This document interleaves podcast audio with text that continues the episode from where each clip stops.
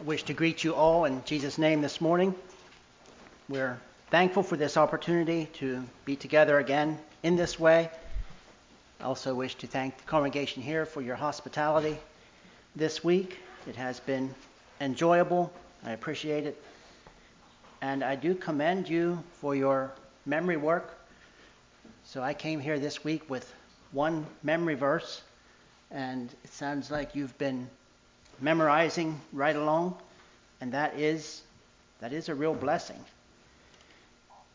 This particular verse, Isaiah 57:15, was one that I memorized many years ago in Bible school at Maranatha, and there are a number of others that we memorized there, which have served me well. Not always do I remember exactly all the words, but it does come back if I study them again and I do that occasionally. I'm reading over the Bible. Oh, that was a memory verse.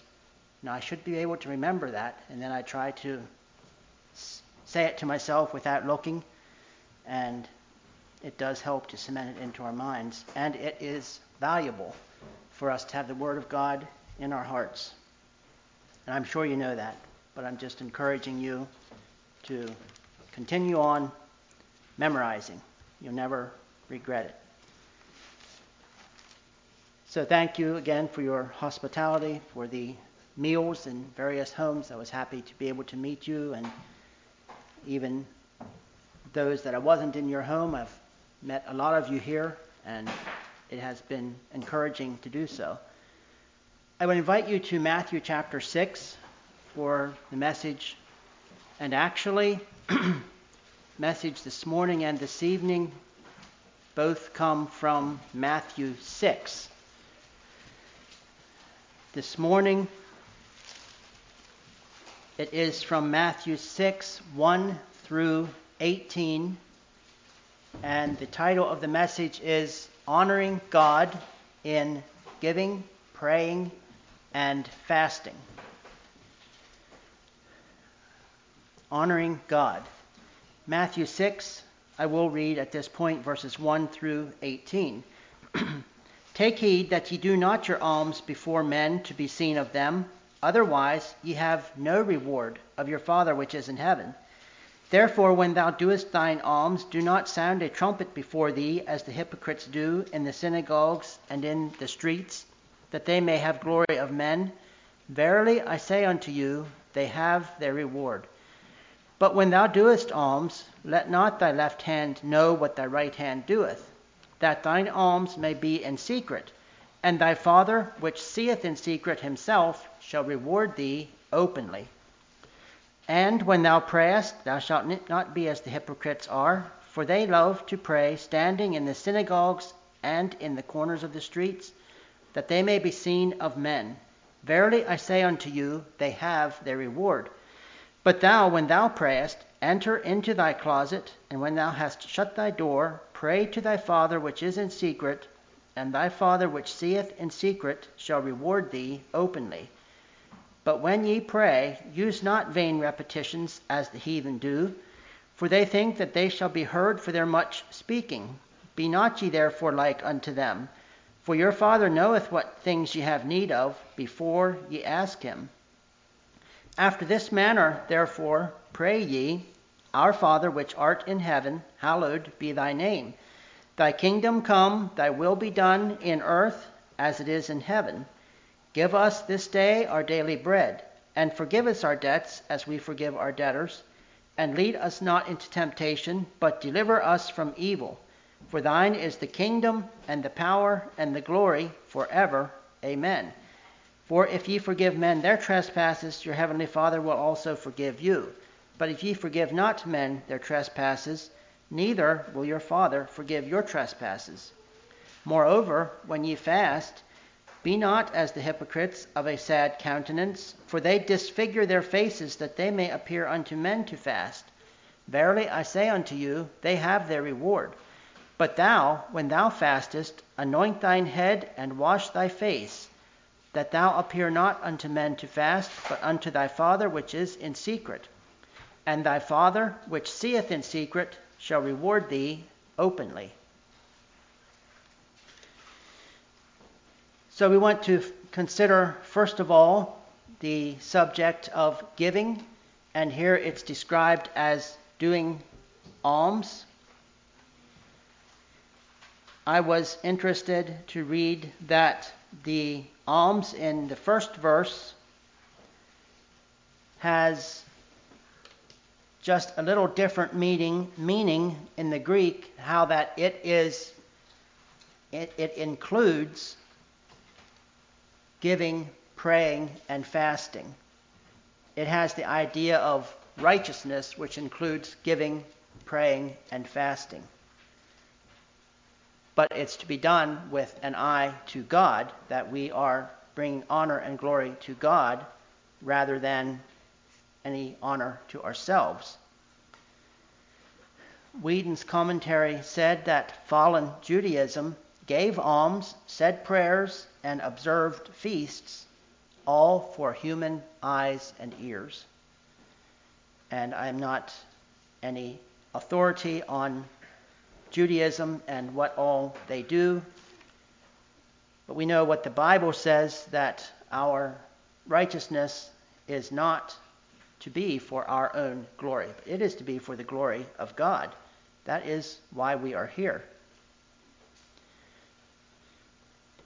I was impressed with your memory verse, your memory passage that you had this morning.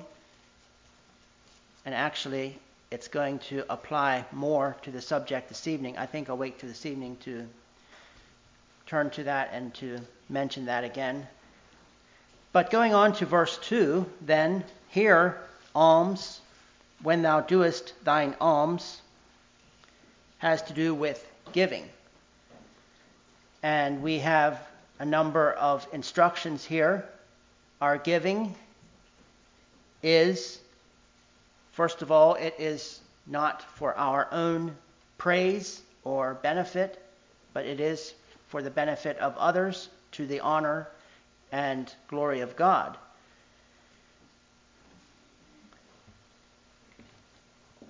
It is important to give money you have your offering that you take out here for various causes, which are written on the board here. That's commendable and biblical that we do that. There are times when you may have opportunities to give money to individuals who especially need it, and that's valuable, that's important. But there are also other ways to give and I'm thinking of, oh, first of all, let me back up. It is assumed here, first of all, that we will give. Notice in verse 2 when thou doest thine alms.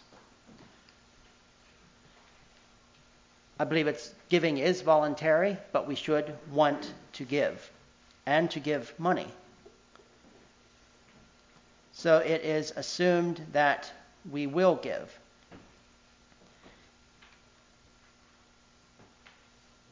Giving monetary gifts anonymously is usually ideal. That is when well, when you give in the offering, obviously you put in the offering and others don't know how much you're giving or even if you're giving. When you give monetary gifts to others anonymously, one thing I think about is the warm thoughts that you have about so who gave me this money? Maybe it was this person, maybe it was that person, maybe it was another person. And it gives you warm thoughts toward your brothers and sisters. I don't know who this was, but somebody cared. I am in a caring brotherhood giving anonymously. It's not always possible, but it is valuable to do that when we can. We can always give with pure motives, and that is for the honor and glory of God, not for a display, display intended to impress others. And when you think about giving to impress others, I'm reminded of perhaps a hospital that you go into, and on the wall there is a display of who gave for this hospital, perhaps the amount that they gave, perhaps not, but the names of people are there to show and to recognize their contribution to the building of this hospital, or to a park bench, or to whatever, whatever you might, wherever you might see that. It happens quite often. I have known, actually, in not in our congregation, but locally, I remember when they were building a new church building, and somebody gave, and it was known far and wide this person really gave a lot. I forget if the amount was mentioned or not. And it was known in part at least because he, he wanted it to be known. That, that was his, his pleasure that it be known. The Bible says that if we do that, our reward is already here on earth. But when we give with pure motives for God's honor and glory, verse 4 tells us, Thy Father which seeth in secret himself shall reward thee openly. God will reward us. It may be that people wonder why why does God bless this person like he does? They may not know about the gifts. God rewards us and blesses us openly for giving, perhaps. There may be other reasons why God blesses us.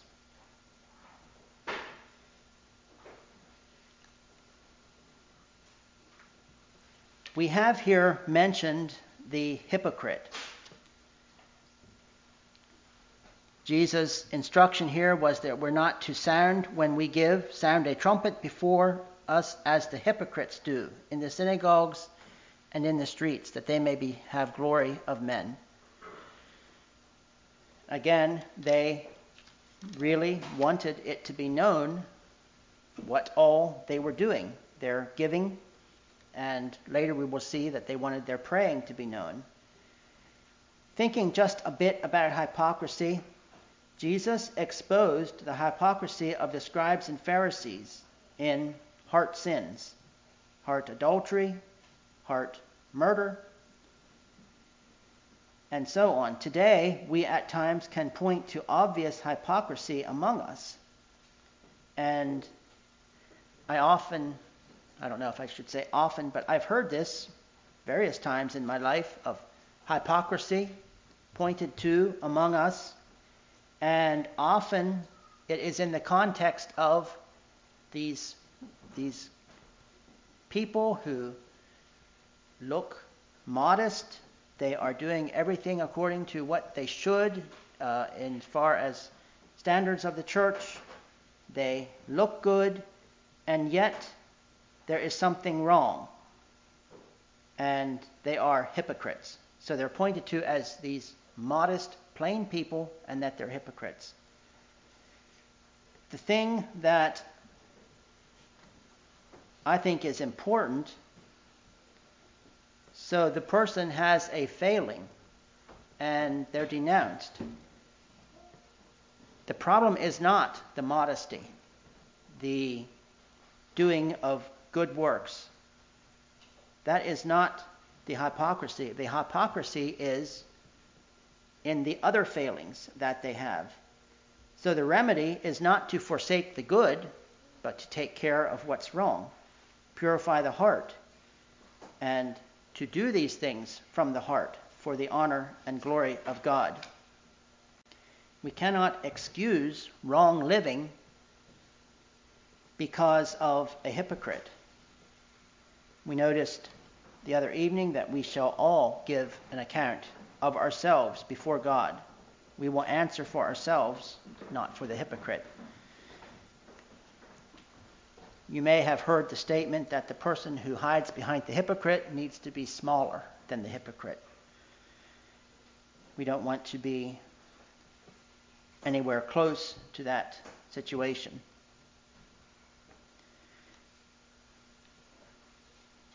Thinking of giving alms, we were talking a lot about money. There is another way of giving, and I believe you are involved in that here, and you have an opportunity to be involved in it again in a few weeks. Giving of our time and physical effort. That is a real way of giving. Sometimes it's easier to give money, throw money out.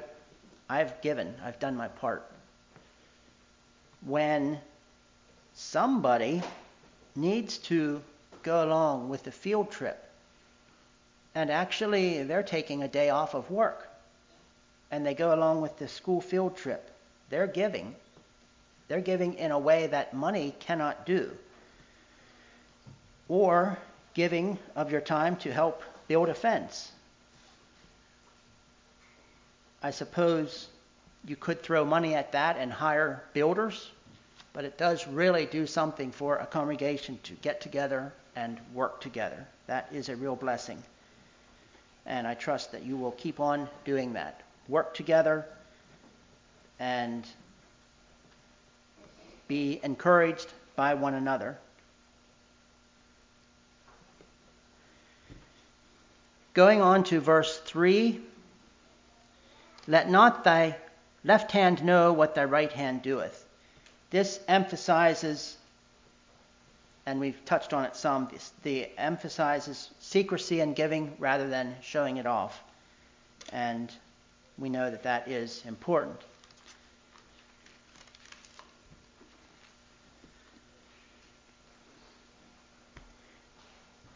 Giving for the sake of the kingdom of God will bring rewards and blessings from God.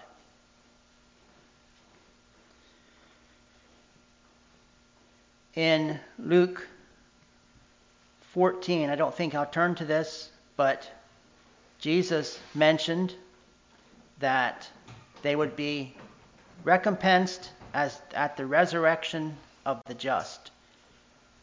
When we give for the sake of the kingdom of God.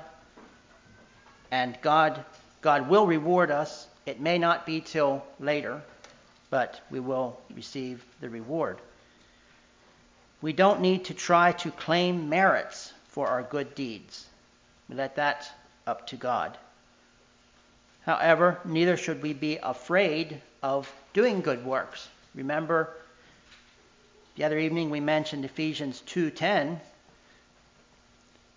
which says, I need to quote the ver- other verses in front to get it Ephesians 2 8 and not 8 through 10. For by grace are you saved through faith, and that not of yourselves, it is the gift of God, not of works, lest any man should boast. For ye are his workmanship, created in Christ Jesus unto good works. We should not be afraid to do good works. That's important. But it is for the honor and glory of God. It is because we're saved not to be saved. So when we do good works, it is for the glory of God. I'll just turn back to Ephesians, or excuse me, Matthew 5:16. Let your light so shine before men that they may see your good works and glorify your Father which is in heaven.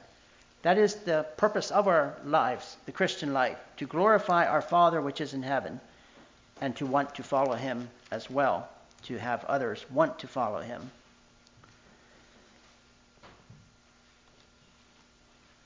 What about fundraisers, benefit auctions, and the like in, in the area of giving?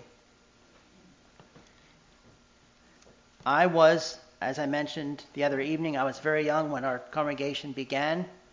But I remember hearing that they received some very good advice from brethren from the Southeastern Conference. And this advice was, and this may not be word for word, that we should not build our church building upon soup. In other words, having sales, selling food to raise money to build the church house. and that goes for the school as well. So there are fundraisers, there are benefit auctions around, and you hear about them, and an item is sold, and there are ridiculous prices paid for the item, and you know who it was that bought it because it's told. So they buy it for this big price, and then they say, sell it again. And everybody cheers, and they sell it again, and someone else pays a big price for a pie, for example. And they're raising money for a cause, and that is well and good to give money to a cause. But Romans 12:8 tells us, "He that giveth, let him do it with simplicity." I don't see anything simple about fundraisers and benefit auctions. There is a lot of work that goes into those things. Somebody has asked, what if the person donating the items to be sold would give that money? What if the person who's buying would give that money? What would be the result? You'd have a lot more money actually going to the cause, and it would be very simple. It would be biblical. I don't know if you are a raised, excuse me, I don't know if you are involved actually in these fundraisers and benefit auctions. But I do believe that giving with simplicity is a real blessing and that God's people really can give for God's work. We don't need to rely on others, non Christians, to try to support a Christian cause. It's been enough about giving. Let's go to honoring God in praying. And we read those verses in verses 5 through 15. In verse 5, we are told how we shouldn't pray.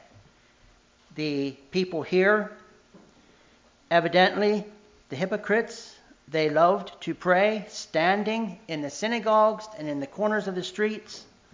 Why? That they may be seen of men. So they made prayers. They prayed to God very openly and with as much show as they could. It was for display, to be seen of men. I don't believe it's wrong to lead in a public prayer, such as we have here. But even then, there could be a wrong way in doing it, if it is to be seen of men. Jesus tells us how we should pray.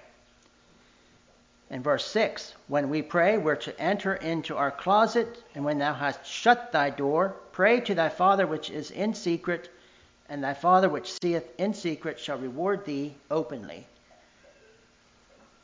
Do we need to actually, literally, go into a closet and shut the door to pray? I believe that does not hurt a thing to do that, but the important thing, the principle here is that we pray not for show. Our personal prayer is not for show, it's not for others to see and praise us about.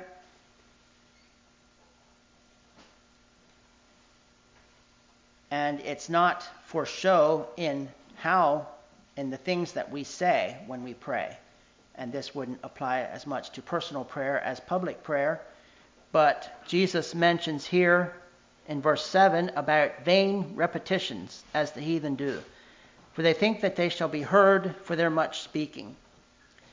And you may have heard of prayers where they repeat the same phrase over and over again and have long prayers.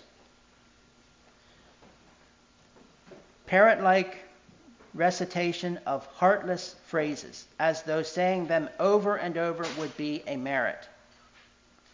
So the question is do we mean what we pray? I think that without trying, we can be praying and thinking other thoughts. We get distracted at times. Or perhaps the one leading in prayer is praying And ideally, the person who's leading in prayer is actually doing that, leading in prayer. In other words, the congregation is also praying together with the one who leads in prayer. But if we don't watch ourselves, and I've been guilty of this, the person is leading in prayer, and my thoughts are wandering while the prayer is being prayed. And that is not how it ought to be. We also, in our minds, pray with the one leading in prayer. It is possible to repeat prayers. We can fall in patterns of praying the same things and not mean it. But I would also say that we can pray for the same thing often. We can maybe even have the same, uh, a prayer with the same content over and over again and mean it. We can pray for a person who needs salvation and mean it, even if we pray every day for that. I believe parents ought to have a daily prayer that they bring their children up in the nurture and admonition of the Lord. That should be a daily thing, and you can mean it, even if you pray it every day. Verse 8 brings out an interesting thing. Your Father knoweth what needs things ye have need of before ye ask him. So why would we pray? I believe that in prayer we we are asking God for something. We recognize our dependence upon God. We recognize God for who He is, that He is the giver of good things, the giver of that which we need, and so we're depending on Him. And we are to ask God, even though He does know already what we need. Then we have the model prayer given in verses 9 through 15. And this is known as the Lord's Prayer. It is not vain repetition. It's not a lot of words that don't mean anything. And really, there are very few extra words. I don't think there are any extra words in this prayer, contrary to what sometimes we pray as people. We have in this prayer honor to God, an expression of human needs.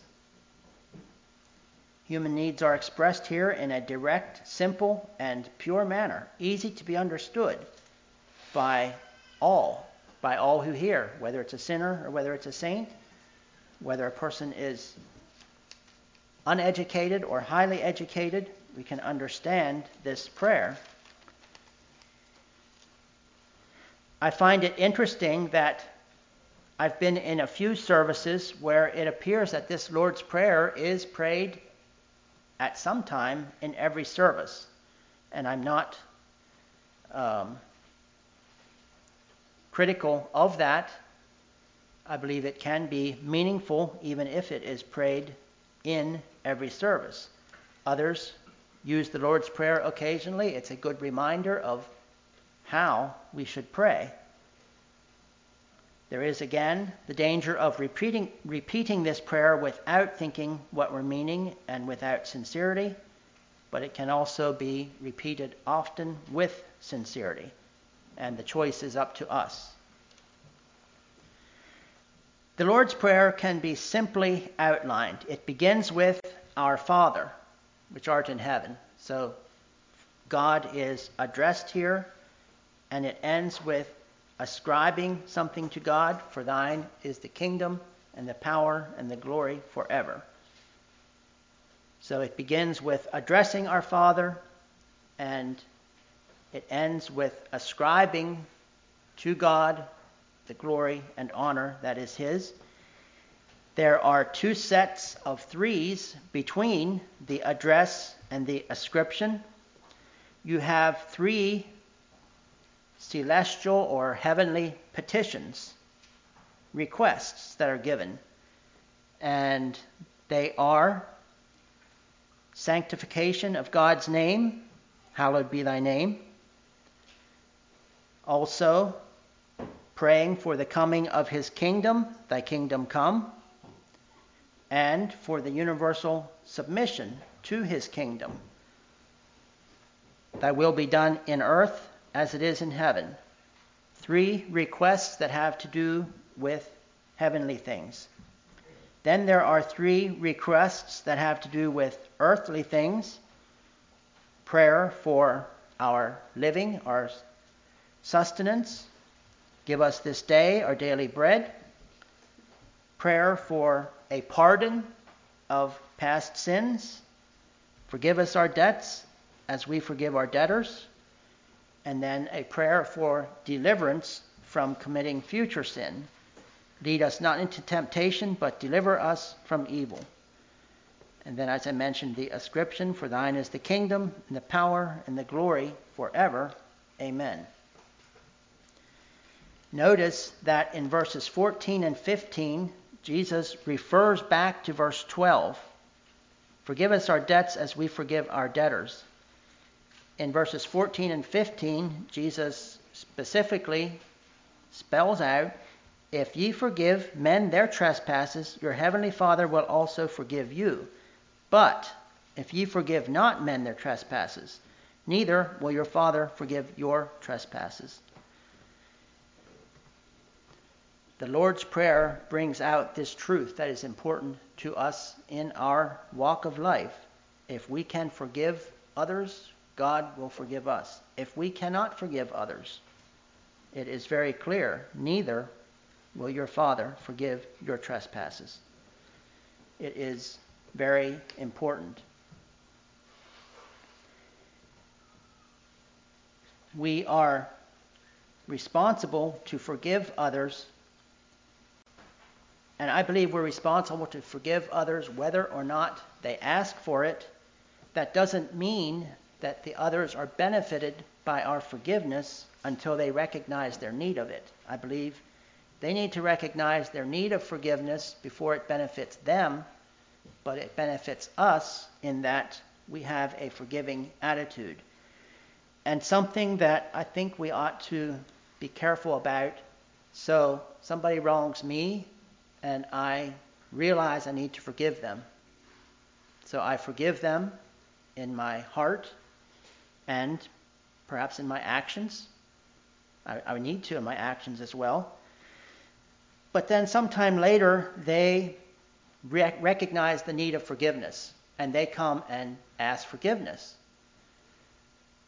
And it's important how we respond to that. Sometimes we are inclined to, to want to exhibit that we've already forgiven them and we pass it off. Oh, that, that's all right. I forgave you a long time ago. Well, that, that's good, that's necessary. But for that person, it was important that they came and asked forgiveness. In which case, I believe we ought to assure them, I forgive you, rather than, you didn't need to ask. They did need to ask. And it was important that they came and asked forgiveness. And let them receive a blessing from coming and asking forgiveness. Going on then to honoring God in fasting, verses 16 through 18. And we've already read this, but Jesus has admonition for us when we fast. Again, notice, moreover, when ye fast, not if ye fast, or perhaps you will fast, when ye fast. I believe Jesus expects us to fast. And I realize this was given in the time of the Jewish law was Jewish law was still being observed and they did fast. Sometimes it was in hypocrisy. Jesus brings that out here. Be not as the hypocrites of a sad countenance, and they they did things to make it obvious to others that they have fasted, that they are fasting. It says they disfigure their faces. They're of a sad, sad countenance, and they disfigure their faces, that they may appear unto men to fast.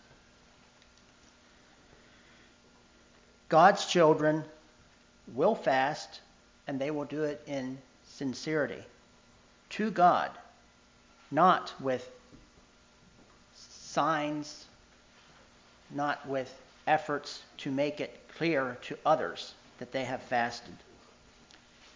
These people who fast for the praise of men, look what Jesus says at the end of verse 16 they have their reward. Their reward on earth is now, and there is no more reward for them. They have their reward. And then in verses 17 and 18, Jesus gives us how we ought to fast. And basically, that we're not trying to appear to men to fast, but we are fasting to our Father, which is in secret. Thy Father, which seeth in secret, shall reward thee openly. True fasting does not seek to attract attention from men, and in fact takes specific measures to prevent men from knowing. Our Father knows all secrets. And sometimes we look at that as a negative thing, that God knows our secrets, but it's a positive thing here. God knows our fasting in secret, and He will reward that sincerity. I was thinking of examples in the Bible of fasting. Fasting was observed in the Old Testament in times of public calamity when there was a battle against Israel and Saul and Jonathan were killed in battle. King David found out about it and they thought he would be happy that Saul was killed, who was seeking to kill David. David respected Saul for who he was. He was the anointed of the Lord. And at the death of Saul and Jonathan in 2 Samuel 1:12, the people led by David mourned and wept and fasted. There was this public calamity. Someone had died, someone who was anointed of the Lord to be king, Saul, his son Jonathan. David had respect for both of them. He loved Jonathan. And so at their death, David and the people, I believe the people followed David's example, they mourned and wept and fasted. We are not told how long. Another time of fasting by King David is in chapter 12, verse 16. David had sinned with Bathsheba, and there was a child born from this union. Later, this child became sick. David cared about this child, and he fasted for this child when, when he was sick. And that was, again, another time of fasting in the Old Testament. Then you would have in Nehemiah chapter 9, verses 1 and 2, there was fasting in connection to confession of sin. The people realized their sin and they fasted concerning this sin as they confessed it. If you would look in Matthew chapter 4, verses 1 and 2, Jesus, in his temptation in the wilderness, fasted 40 days. Matthew 4 1 and 2 Then was Jesus led up of the Spirit into the wilderness to be tempted of the devil, and when he had fasted 40 days and 40 nights, he was afterward and hungered. The question may be so the fasting that Jesus did that did that include no water? Now we just heard this morning that a person can live without water not more than a week. I do believe that Jesus, in his fasting, it was no problem for God to keep him alive, even if he had not had water in 40 days. But it's very possible that Jesus drank water, but his fasting had to do with food only. And I believe that is a very legitimate way to fast. In fact, I, I don't know how you view fasting, but I have heard of various ways to fast. So, a fast, does it mean only no food, drinking water and no food? Does it mean drinking liquids such as juice but no solid food? and I don't know what again what how you view that. I believe that the important thing is that we're not trying to mislead others. If we are, and we shouldn't be, actually advertising our fast, but if if someone else finds out about our, about our fast, we should not purposely portray as though we're doing it one way when we actually aren't, I believe it's okay if we want to fast, not taking solid food, but drink, use drink. Or drink only water and no other type of nourishment. But I believe the important thing is that we do not mislead others and misrepresent what we're doing. A few other examples of fasting. In Luke 2:37, Anna, the prophetess, says that she served God with fastings and prayers night and day. She fasted. Cornelius. Cornelius was a Gentile. He was godly, however. He feared God and was in his way. He was righteous before God. In Acts 10, verse 30, you would read that he was fasting when he saw his vision, in which he was to ask Peter to come and speak to him. He was fasting. God honored him, and he was among the first of the Gentiles to become converted. In Acts 13, I think I'll turn to that. The early church was fasting and praying when God spoke to them about sending out missionaries.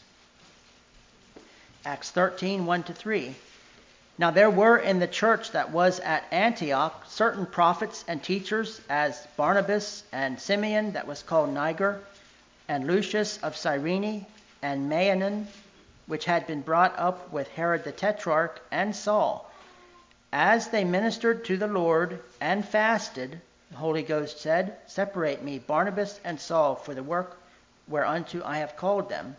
And when they had fasted and prayed and laid their hands on them, they sent them away.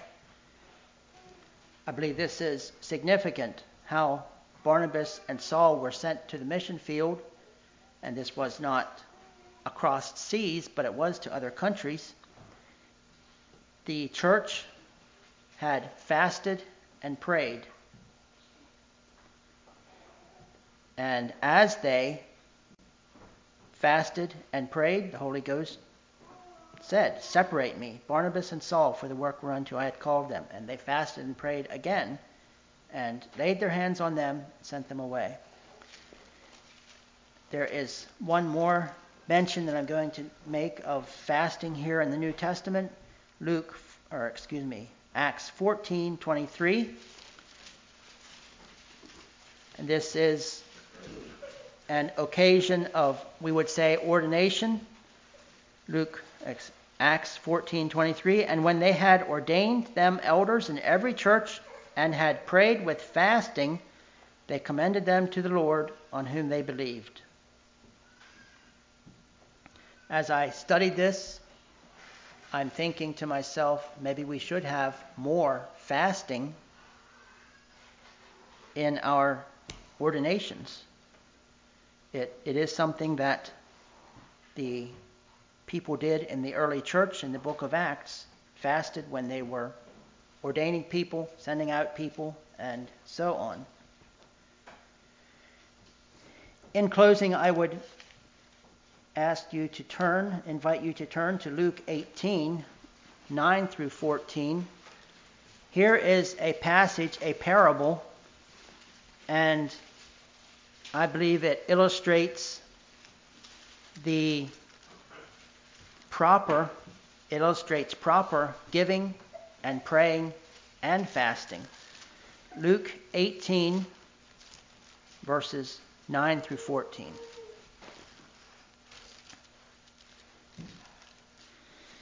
And he spake this parable unto certain which trusted in themselves that they were righteous and despised others. Two men went up into the temple to pray, the one a Pharisee and the other a publican. The Pharisee stood and prayed thus with himself God, I thank thee that I am not as other men are, extortioners, unjust, adulterers, or even as this publican. I fast twice in the week. I give tithes of all that I possess.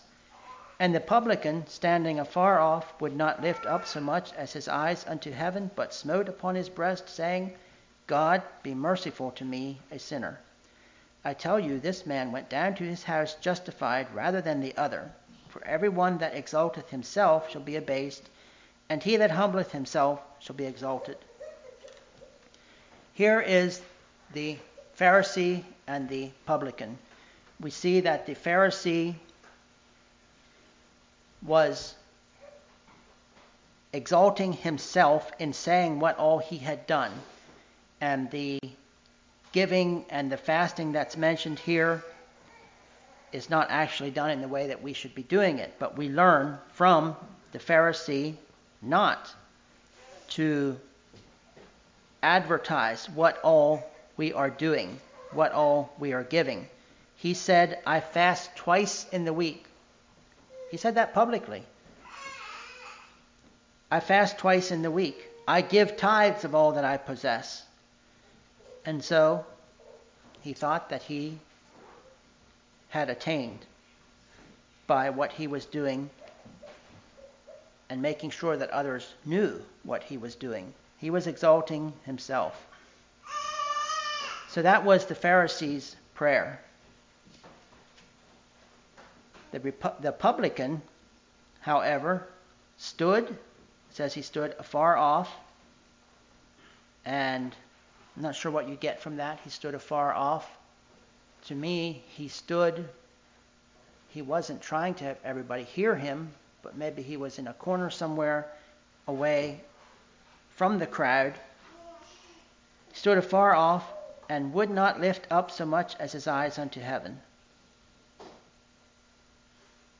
but smote upon his breast, saying, God, be merciful to me, a sinner. The very way this publican prayed was in humility. He recognized of himself he had no good thing, but he was praying to God for mercy. God, be merciful to me, a sinner. Jesus said, The publican went down to his house justified rather than the other. And he tells why. For everyone that exalteth himself shall be abased, and he that humbleth himself shall be exalted. As we think of honoring God in giving and praying and fasting,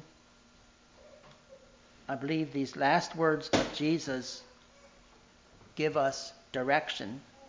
Last words of Jesus in verse 14 For everyone that humbleth himself shall be abased, and he, excuse me, everyone that exalteth himself shall be abased, and he that humbleth himself shall be exalted. Our very lives here on earth are for God's honor and glory, not for ours. And God will bless those who humbly seek him. I'm not sure your procedure here. Maybe another song, and then I'll turn back to our brother.